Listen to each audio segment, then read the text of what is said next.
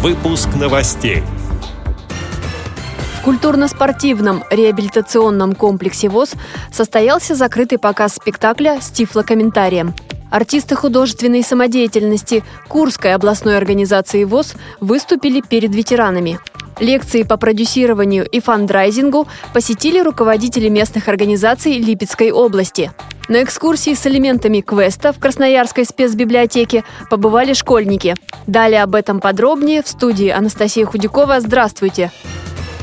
В культурно-спортивном реабилитационном комплексе ВОЗ состоялся закрытый показ спектакля «Падение в жизнь» по произведению Андрея Зинчука.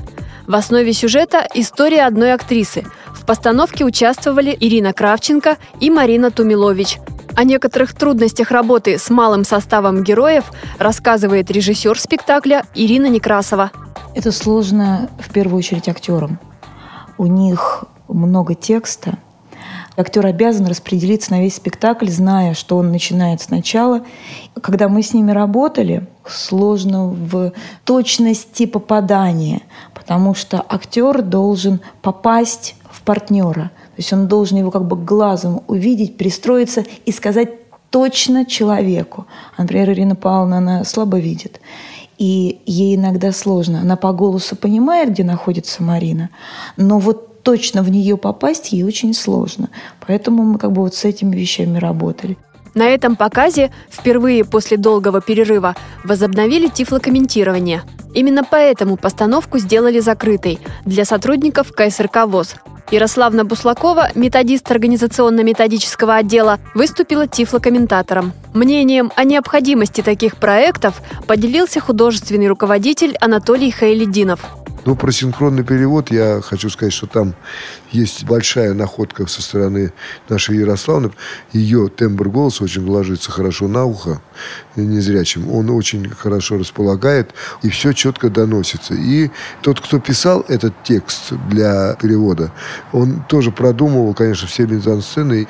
Там еще чуть-чуть побольше достичь синхронности, но, тем не менее, вот сама идея того, что наши спектакли надо обязательно сделать с тифлокомментариями, это однозначно. Широкой публике спектакль представят уже этой осенью в культурно-спортивном реабилитационном комплексе ВОЗ. Артисты художественной самодеятельности Курской областной организации ВОЗ с творческим визитом посетили пожилых людей в доме-интернате ветеранов войны и труда, а также пансионате ветеранов войны и труда. Мероприятие посвятили 76-й годовщине начала Великой Отечественной войны.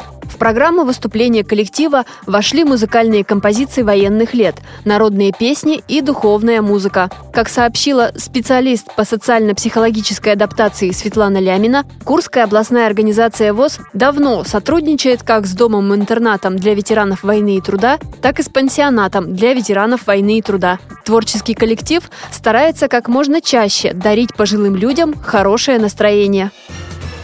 Семинар для председателей и секретарей провела Липецкая областная организация ВОЗ. 40 участников посетили лекции по основам продюсирования и фандрайзинга. Слушателям провели занятия по конфликтологии, им рассказали о правилах этикета при общении с людьми, имеющими инвалидность.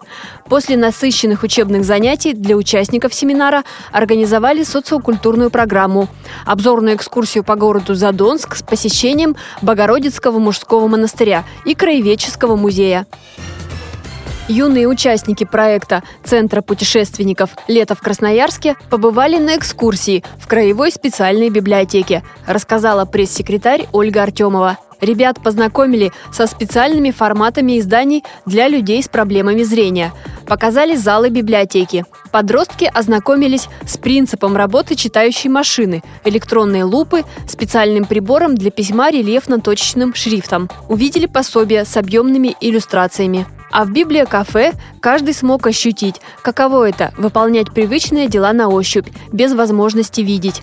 Завязав глаза косынками, школьники попробовали налить в кружку воду, дойти до кухонной раковины, собрать учебную сумку. С этими и другими новостями вы можете познакомиться на сайте Радио ВОЗ. Мы будем рады рассказать о событиях в вашем регионе. Пишите нам по адресу новости собака ру. Всего доброго и до встречи!